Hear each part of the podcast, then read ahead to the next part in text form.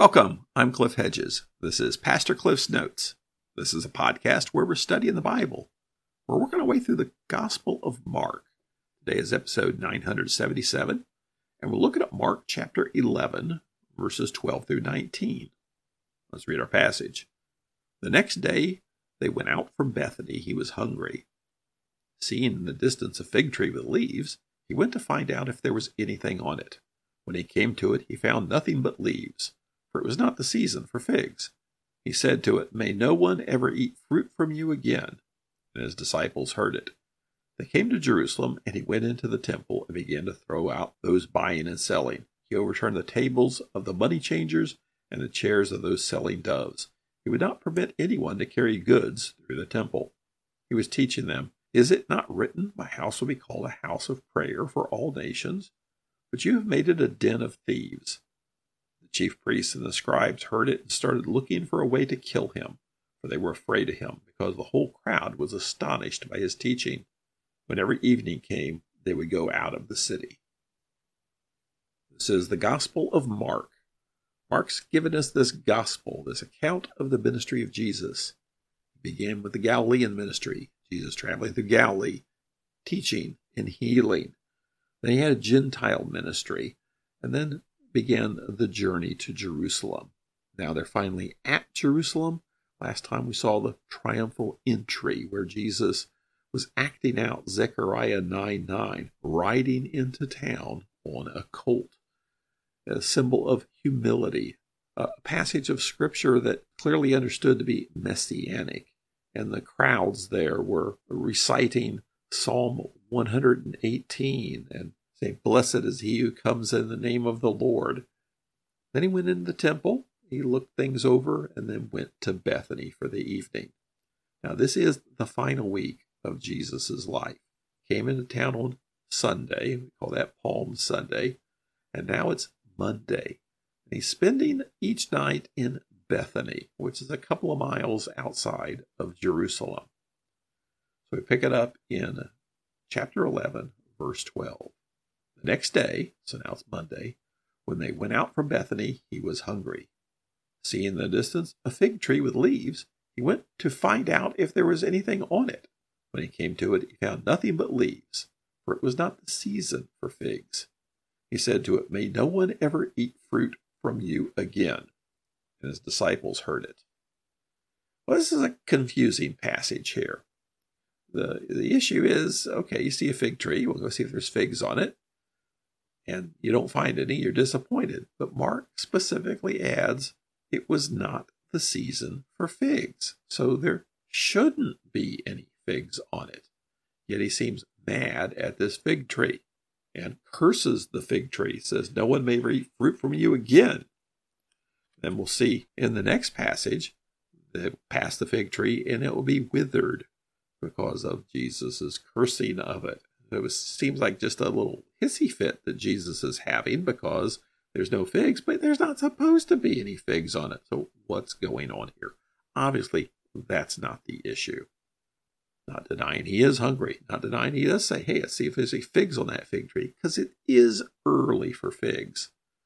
Now, this is the week of the Passover feast, and Passover generally is in April.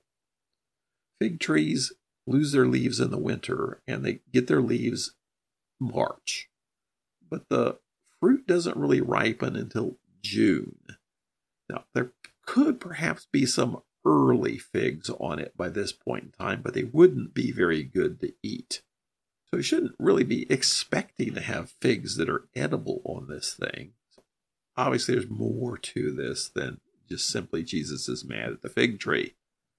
Well, as is often the case, Jesus tells parables to make a point. Sometimes he acts out the parables. Pretty much saw that last time with Jesus sending his disciples into the town to get the colt of a donkey so he could ride it into town to act out Zechariah 9 9. Well, here he's doing another acted out parable. So, background there's several places in the Old Testament that the fig tree is used as a metaphor for Israel. And quite often it shows up in periods of judgment where God is chastising Israel for not producing the fruit that should be expected, and the imagery of a fig tree is used. Jeremiah 8, Hosea 9, Joel 1, Micah 7 are places where you see this fig tree imagery used for Israel. In fact, we look at Micah 7 1.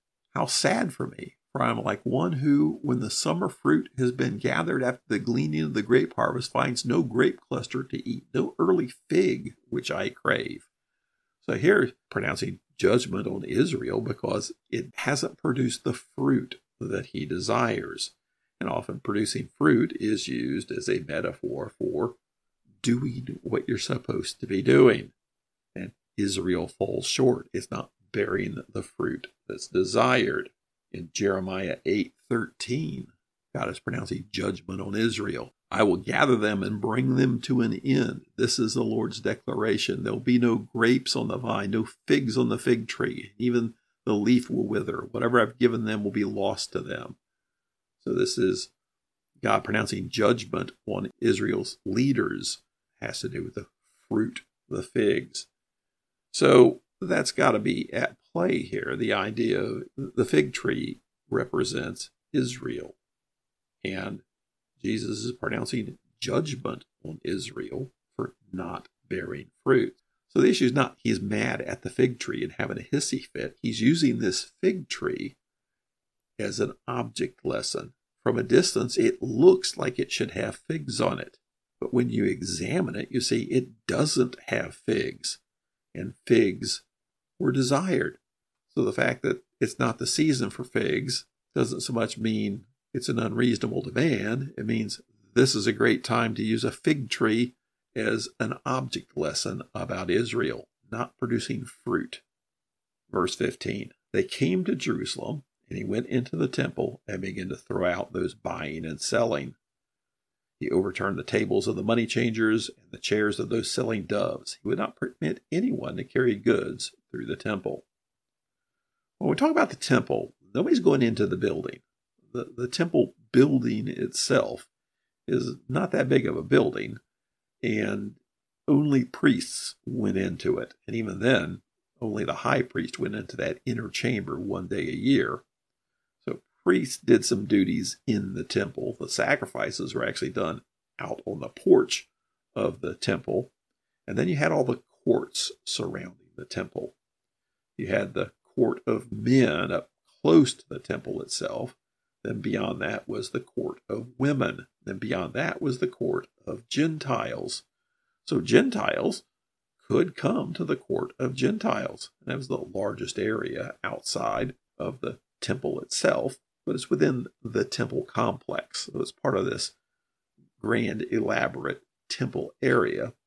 But it's the time of the Passover. The people are there to make their periodic offerings, sacrifices at the temple and you're allowed to purchase an animal for a sacrifice. If you live nearby, you bring an animal and have it sacrificed at the temple. But if you're traveling, you would sell your animal, take the money, and then purchase an animal near the temple, and then take that animal for the sacrifice. So all these people selling animals for sacrifices had set up shop in the court of Gentiles. That's what Jesus is objecting to not the fact that people are buying and selling, it's that they're doing it in the temple area. And they've basically turned what should be a holy place, a sacred place, into more of a open air bazaar. Verse 17, he was teaching them, Is it not written, My house will be called a house of prayer for all nations, but you have made it a den of thieves? So my house will be called a house of prayer for all nations. That's from Isaiah 56 7. Key there house of prayer for all nations. Nations, same word as Gentiles. And specifically, it's the court of Gentiles that's been turned into this open air market. And Jesus is upset about this, that this is a place where Gentiles can come and pray come and worship. This is as close to the temple as they're allowed to get, but it's been turned into this market. But you've made it a den of thieves. That's from Jeremiah 7 11. Verse 18 The chief priests and the scribes heard it and started looking for a way to kill him. For they were afraid of him, because the whole crowd was astonished by his teaching. All right, this shows the seriousness of what he's doing. It's not just he's creating a ruckus. People are paying attention to him. He's challenging their authority. He's challenging everything about them. And this is very closely tied to the cursing of the fig tree. Jesus pronouncing judgment on Israel. You're not producing the fruit I desire. You don't measure up to my expectations, and I'm pronouncing you guilty. He's doing a similar thing in the temple, where he's pronouncing the practices of the temple unacceptable. And as the chief priests are noticing, people are paying attention to him. And so they're plotting a way to kill him, to get rid of him, because he's a challenge to the way they think things are supposed to be and challenge to their authority. They're afraid to do it right now because the people wouldn't stand for it. There would be a riot. But he is having an effect on people.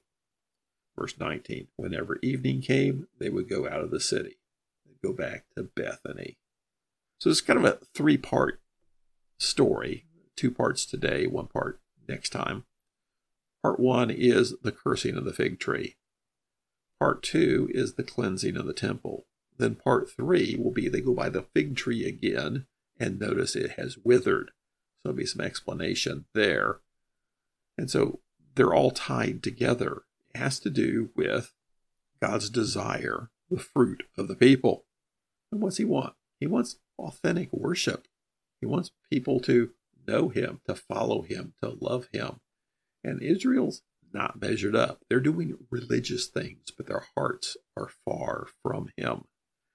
And so Jesus is pronouncing judgment on Israel, cursing the fig tree, and then he's pronouncing judgment on the practices at the temple with the cleansing of the temple. The next time he's going to be talking about prayer in reference to the fig tree. And that's what he says he desires the temple to be a house of prayer for all nations. Thanks for joining me. Join me again next time as we continue working through the Gospel of Mark.